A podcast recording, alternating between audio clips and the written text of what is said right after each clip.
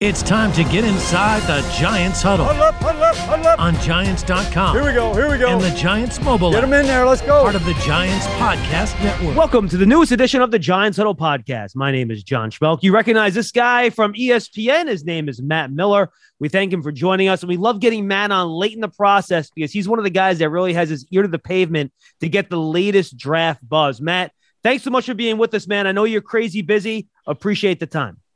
Yeah, of course. It's a tradition. You know, I think we've been doing this since I don't even remember when we started. I was back at Bleacher Report. We've been doing this a long time. I know that. Uh, it's been fun every year, kind of tracking what the Giants are going to do. And and as you and I talked at, about at the combine, I'm such a huge believer in Joe Schoen and Brian Daboll. So having two picks in the top ten, it's not just fun for you guys. Like it's actually fun for me as well to kind of see you know a new direction for this franchise and see really see where things are going to go.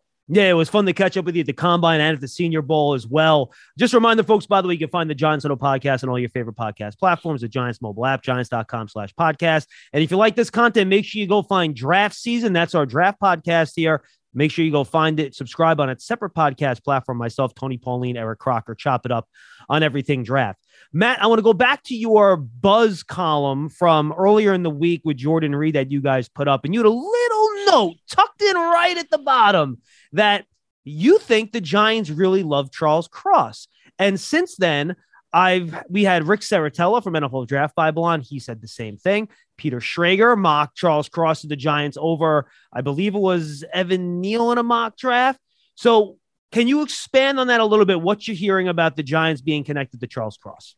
Yeah, I th- you know I think it starts with the 30 visits the teams have where they bring players in, and this time of year, you know the when you're down to the wire on those visits, it's usually bringing in players because you have a legitimate interest in them, and they did bring Charles Cross in. I'm told it went very well. You know, speaking to people both close to the team and the player, I know there was a conversation about his ability to play right tackle, how comfortable he felt there. I actually had the opportunity to watch him work out at O line Masterminds early in the draft process in Frisco, Texas saw him doing things at right tackle, right? So, and also seeing the athleticism that he brings to the table, where even though he was a two year starter at left tackle at Mississippi State, he is a redshirt sophomore entry. He's a young player who definitely has the athleticism to play either side. He's comfortable playing right tackle. So I look at Charles and say, you know, maybe you're not the day one polished prospect Evan Neal or Ike Ekwonu are, but for the scheme that Brian Daboll wants to bring in and for the upside, he's an ascending player.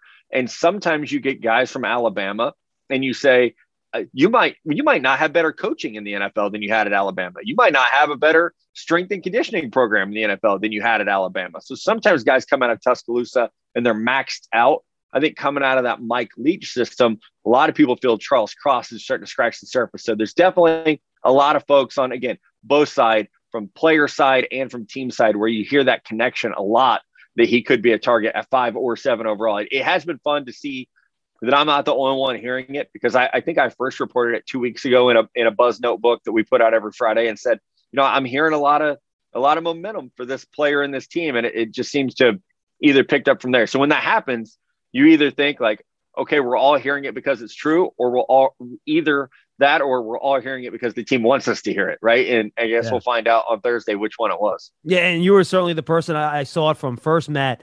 When you talk to people around the league, how universal is that top three tackle ranking, the Neal Ekwonu cross? Do most teams have him rated the same? Do most teams have him, you know, all in that same pocket? How universal is the analysis from the people you're talking to around the league?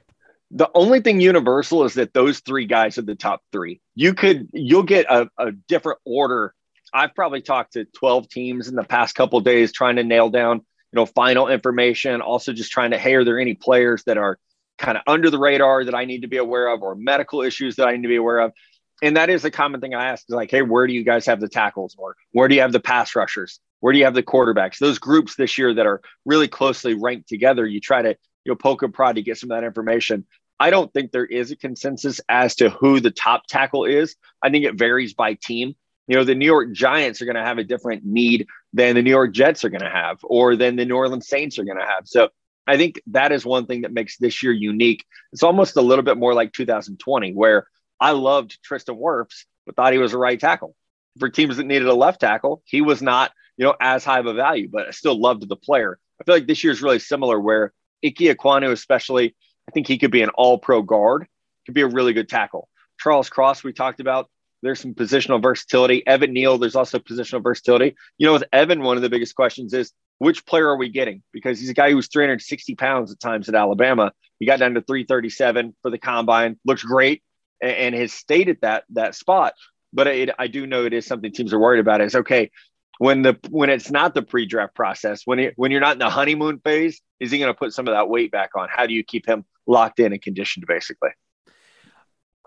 You mentioned the pass rushers, and I think that's interesting too. You basically just said they're not uniform.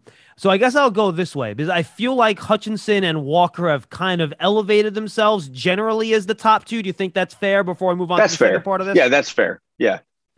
How far, or maybe not at all, is Kayvon Thibodeaux slipping, sliding just a little bit, maybe out of the top five? What do you think? Is that team to team? Is that overblown? What are you hearing?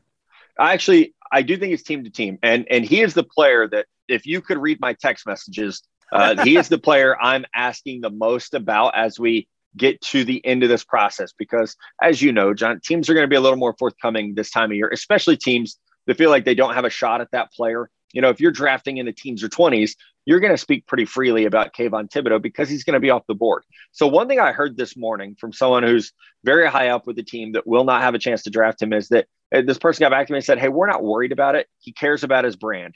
He absolutely does. He's a marketer. He cares about the opportunities football can set up for him, but he's not a bad person.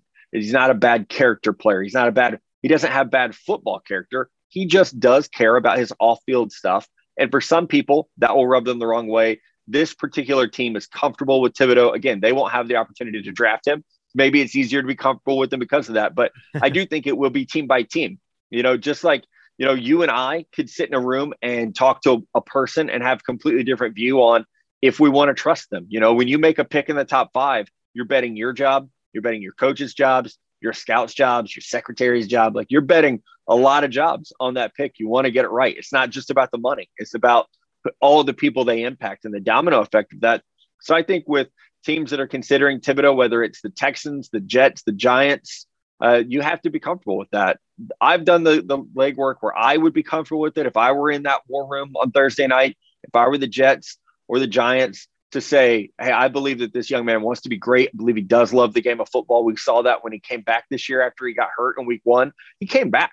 We've seen before guys get hurt, Mhm. but Nick Bosa got hurt and probably could have come back that season. Decided not to. I don't remember him getting crushed for it. But Thibodeaux decided, hey, I will get back on the field. I will try to work, you know, my team to win a conference championship to make it to the Rose Bowl. And, and I think he deserves as much credit for that as as he kind of does the the question marks, you know, about oh, he cares about his brand. It's 2022. I think every almost every player cares about their brand now. Don't miss your chance to experience a premier hospitality experience watching Giants games and world class concerts in 2022 as a Giants suite partner. Limited full season locations are available or place a deposit for individual games. Call 888 NYG 1925 or visit giants.com slash suites for more information. And then let's talk about the other guy, Derek Stingley, who I think is really a wild card here, Matt. You know, Daniel Jeremiah reported the other day that he suffered that Lisfranc injury in August and tried to play through it in that UCLA game at the Yep. start of the year. So what does that what does that say about the kid, right? That he tried to play through a, a very my understanding is those Lisfranc injuries are extremely painful, that he tried to play through that thing. How universal is Sauce ahead of him for teams, or has Stingley made some progress back as coaches and teams look at that 2019 tape and, and just fall in love? Yeah, I think it's very split at this point. I, I've talked to some teams that say, hey, we like Stingley. And in fact, I've heard the Houston Texans really like Derek Stingley Jr. Could take him at number three overall, even. They like him Wow. that much. They've done a lot of work on him. And you're right. What what DJ reported is very accurate. It's what I've heard from people at LSU, even, is that he he loves football. That's not a question. Uh, I, you know, thought the 2020 tape, you almost had to throw it out for a lot of guys because of the COVID shortened season. Also, LSU goes from being one of the greatest programs of all time to a five and five team that really struggled. You had a coach that was kind of losing his grip on the program. And, and I think it's understandable. Hey, some guys didn't play as well as they did the year before. They also weren't surrounded by, you know, a ton of as much talent, you know, to where teams just weren't throwing at Stingley. Of course, he's not going to have six interceptions. He was still an All American. So I am a fan of his, John. I think, you know, the, the Lisfranc injury is really my only concern. and it, it seems like from the pro day he's fine, he's ready to go. And he he should be a top five pick. The only reason he won't be is if teams value the offensive tackles and the pass rushers ahead of him. But some team will get an absolute steal if he does slide in the draft.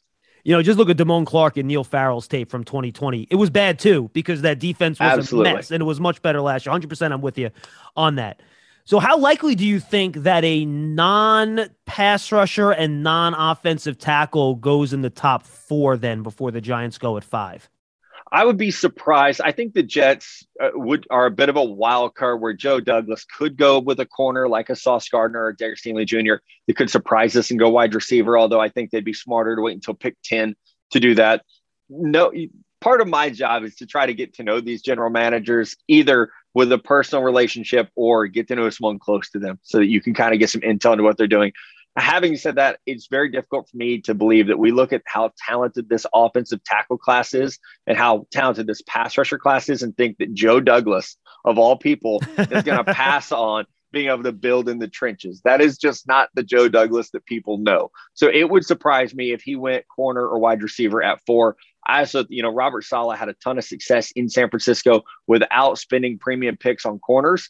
We'll see if that's a philosophy that he brings to New York or not. But I do think the Giants are in a great position. You know, even if it's Aidan Hutchinson at one, Travon Walker at two, the Texans and uh, Texans and Jets really can't do anything that should throw off the Giants strategy because you either take the best right tackle available or the best defensive end available, and the board will fall to where one of those, whether it's Thibodeaux or Charles Cross, Ike Ekwonu, someone's going to be there that's a really good value. Yeah, no question. And then at five, you know, Joe Schoen said this at his press conference the other day. He's playing the game. Well, what are the Panthers going to do at six? Can I wait on somebody because they might take them? Absolutely. Are, are I know they've done all the work on the guys, Matt.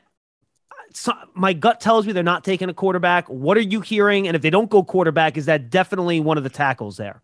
Yeah, so I in my final mock draft, I will have them taking a quarterback just because I I believe they'll trade back and, and take a quarterback and let someone come up. Whether it's the a team like the New York Jets needs to be watching what you guys do at pick five and say, okay, we need the exact same things they do. We better come up and make sure that they don't get the guy at seven. Or a team that wants a wide receiver, you want to get ahead of the Atlanta Falcons at eight. You could come up uh, to to the sixth spot, let the Panthers slide back. But if they stay there, they absolutely do need a left tackle. Cam Erving is their left tackle right now, and I mean no disrespect to him, that's Not not, going to get it done. No. not a left tackle, right? He's a swing guy, and so I do think that also as a team they have pick six and that pick one thirty seven.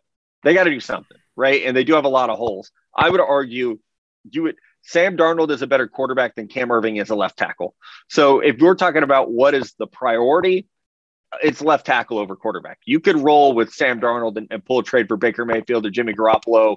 Uh, you got PJ Walker back there who's familiar with Matt Rhule. Like I, I do think tackle is a much bigger need for the Panthers than quarterback is, if that makes sense. No, look, I'm, I'm with you 100%. You mentioned a potential for a trade up for the Giants. If Joe Schoen's looking to bank more picks for this year, maybe, you know, hedging their bets next year, getting extra picks Yeah. like the Eagles just did, right?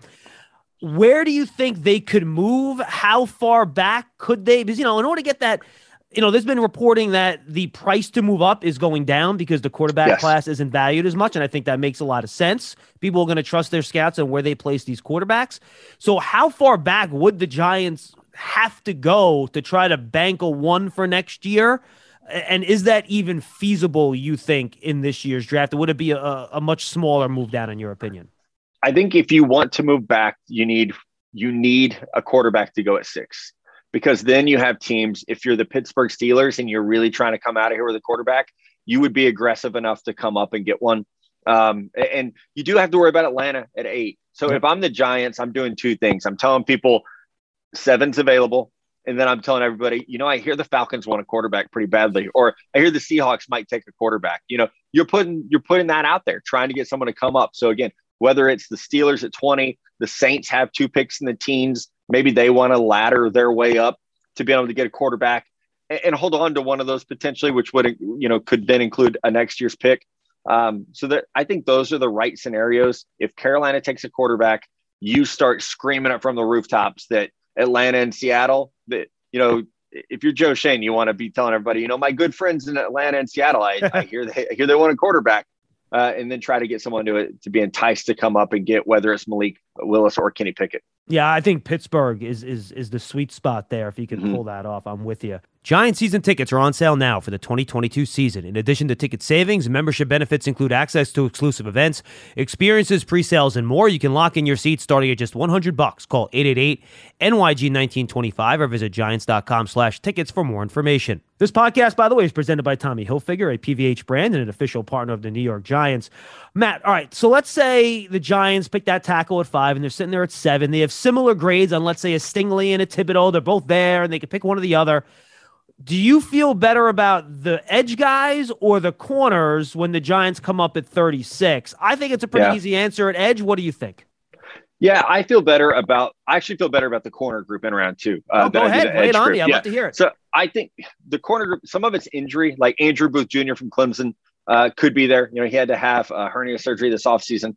I really like his tape. Uh, Kaiir Elam from Florida could be there. Uh, he was a little bit, almost like his technique got a little lazy this past year, but I think he's a starting corner in the He got very grabby down the field. yeah, right? absolutely, right. So, but but he could be there, and I think Grabby is an easier fix than with Sure. the pass rushers. I see a lot of guys who are missing something. You know, Nik Bonitto, incredible production in the in the Big Twelve, but he's undersized. Uh, Arnold Ebiketie, yeah, another guy who's kind of undersized for the position, and I think they both project as more role players than starters. You know, and so the, I look at the corner class in the 30s. You can get starters. The pass rusher group, I think you're betting on players who are maybe like minus one trait. Uh, Boye Mafe from Minnesota, a guy who played like 40% of snaps there. Now he was productive when he was on the field, but you have to wonder why were you a rotational player at Minnesota where Yeah. it's not Georgia, you know, where, where they're rolling them out left and right to the point that Jermaine Johnson has to transfer, right? It's not like that. So I would rather go edge at seven and corner at, you know, what I think 36 or 38, wherever Yeah, they're at 36. in round Yep, two thirty-six. and and look at it that way because I do think someone like Booth Jr., Kaiir Elam, Roger McCreary, uh, maybe Kyler Gordon. Uh, I think the depth at, at corner is a little bit better this year. Now the risk you run as teams in the twenties, uh, you know, Buffalo and Kansas City could definitely thin out that corner market a little bit, but it feels like corner we've got you know, Sauce and Stingley are going to go early, and then there's a then there's a gap, and how big that gap is could mean that there's there's some really good players available early round two. We're joined by Matt Miller from ESPN. Matt, what position do you think we're going to have that run on at the end of round one, right? It's usually either wide out, corner, edge. It could be interior offensive line. Where do you think we're going to have that group where you get to the end of Thursday night, you're like, wow, seven guys in that position really went in the first round? Where do you think that run's going to happen? Yeah, wide receiver, without a doubt. I think you get past, you know, we we expect Garrett Wilson, Drake London, probably Jameson Williams to go in the top 17. Sure. But then after that, like New England could take one at 21, Green Bay could take one at 22. Who knows what the Cardinals are going to do at 23? Same thing for Dallas at 24. Then you got Buffalo, Tennessee. They could both take one. Uh, you got Kansas City in there twice. Green Bay again. Green Bay could take two receivers. The Lions at 32. So the record is seven uh, wide receivers in the first round. I would not be shocked at all if we saw that record fall. Now, some of it will be teams. Uh, I'm anticipating teams look at some of the money being spent at receiver and say, no, thank you. I would rather draft one in the late first round. And we have that player for five years under under roster control, uh, and and are able to say, okay, this is easy money. We're paying you, you know, ten million dollars for four or five years instead of $25 million a year. So I think smart team building is going to push wide receivers up the board and make it, it's already been a valuable position, but I think it's going to make it more valuable, especially where we've seen so much of the talk is you can wait until round two and get a Deebo Samuel or a Michael Pittman or wait and get a Cooper Kupp. I, I think what we're going to see happen is the same thing that happened at quarterbacks. The, the price tag gets so expensive that it just becomes smart team building to draft those players late first round so that you have that five years of control basically. By the way, you can go check out Matt's top 300 on ESPN.com. It is up there. Uh, three positions in need, Matt. You can take them in any order that you want. Giants have a need a tight end, running back, and then safety, which is kind of a stealth need for them. What's Yep. the sweet spot you think for those three positions in this draft where the need is kind of going to meet up with the value there? Yeah, I think running back it's probably round round three or round four. Uh, Breece Hall might go in the first round. Kenneth Walker gonna go in the second round for sure. But then round three, you could get you know Isaiah Spiller from Texas A&M, James Cook and Zamir Yeah. White from Georgia, I love Pierre Strong from South Dakota State. He's I fast, he- man. Whoo! right? I think he'll be a starter in the NFL. I really do. So I think that's a good range. Tight end. I, I tweeted about this the other day. I think tight end around four is kind of the sweet spot Yeah, because there's good depth, and we're not going to see one go in the first round. We might not see the first tight end come off the board until like Tampa or Cincinnati at the end of round two because the value is just not there. You know, maybe Green Bay is in that mix as well for the first tight end, but uh, whether it's Trey McBride or Greg Dulcich, like you might be able to wait until round four and get a Jeremy Ruckert from Ohio State or you know James Mitchell from Virginia Tech. Like there's there's good players at the tight end position that are going to be there, there in round four and be starters for safety. I safety's deep. It's like a sneaky deep spot to where I I almost wonder. You know, if Daxton Hill comes up the board round, he should. I love Daxton Hill from Michigan. He should come off the board in round one. Yeah, and he's What almost happens- as much of a corner as a safety, right? With the way he Exactly, plays the slot. Exactly. So, like, what happens to Jaquan Brisker, Jalen Pitre, uh, what happens to Bryan Cook, Nick Cross from Maryland? Where those guys go, like round three might be pretty dang thick on safeties, eh, depending on how the board comes. Interesting. All right. As we wrap up here, Matt, give me your ideal scenario for the Giants, you know, or, or give me what you think's going to happen. You can take it either way you want. Five, seven, and 36. Give me Yeah. the three first three picks the Giants walk away with with this draft. Yeah, I think at five, Kayvon Thibodeaux makes too much sense. I think he'd be I, he'd be great in that scheme. Uh, fantastic value. So I, if he's there, he would be my pick. At seven, I've re- I've said too much about it to not go this way. I think Charles Cross makes a ton of sense at seven. And then as we talked about, corner at 36 is a sweet spot for me. So Kaiir Elam from Florida would be the guy. Um, I do think, as you mentioned, trying to trade out to bank an extra first in 2023 is a smart move, just given the uneven quarterback play that has existed there. But uh, you, you got to wait and see what's on the board. If you have the opportunity to get a pass rusher and a right tackle that could be blue chip building blocks, I think you have to do that and worry about next year, next year. And by the way, you mentioned you were calling around. Who's the guy that we should be talking about, but that we're not, that maybe NFL teams like in these later rounds that might surprise people? Oh, wow. That's a great question. Uh, Durant from South Carolina State, the corner, Ooh. uh, Jacoby Durant is, and I, I hate that I was so late on him, but he was one of those guys. Like as I was making calls, people kept saying, "Hey, like you, you got to get higher on this guy." But I'd already turned all my stuff in, right? The, the world of living with editors, right? I turned my stuff in, and it's like so. I finally went back and watched because South Carolina State tape is not the easiest thing to always get. God bless the new employers at ESPN who have that stuff ready and available for us. That I was I was able to finally actually watch cut ups of his play and he's a talented player. I wish I had ranked him higher. I think there's a chance he goes in the fourth or fifth round. And Matt will have a seven round mock draft coming out next week. Uh, from my lips to God's ears, that no trades happen between now and then. Good luck Please. with that, Matt. Yeah. And, and- and tell the folks uh, where they can find you on Twitter and, and anything else you want to let them know. Yeah. At NFL Draft Scout on Twitter and all social media platforms. I'm like Kayvon Thibodeaux, worried about that brand. Uh, and then, like you said, uh, ESPN Plus for my top 300 and a seven round mock draft next week. Make sure you check it out, Matt. Always a pleasure. Like I think we've been doing this for seven, eight years now. It's always great Yeah. to talk to you. Thanks so much, and congratulations on on being full time at the mothership. We'd love to see on all the programming, NFL Live, Get Up, and everything else you're doing. Congratulations, and we'll talk to you down the road. All right. Thanks, John. Matt Miller from ESPN. Make sure you stay tuned to the Giants Huddle podcast. Check out our beat reporter mock that went up earlier this week. And we will see you next time on the Giants Huddle as we continue our coverage of the NFL draft. Next week, we're going to have our offensive line um, report with O'Hara and David as they break down all those offensive linemen. We'll see you next time, everybody.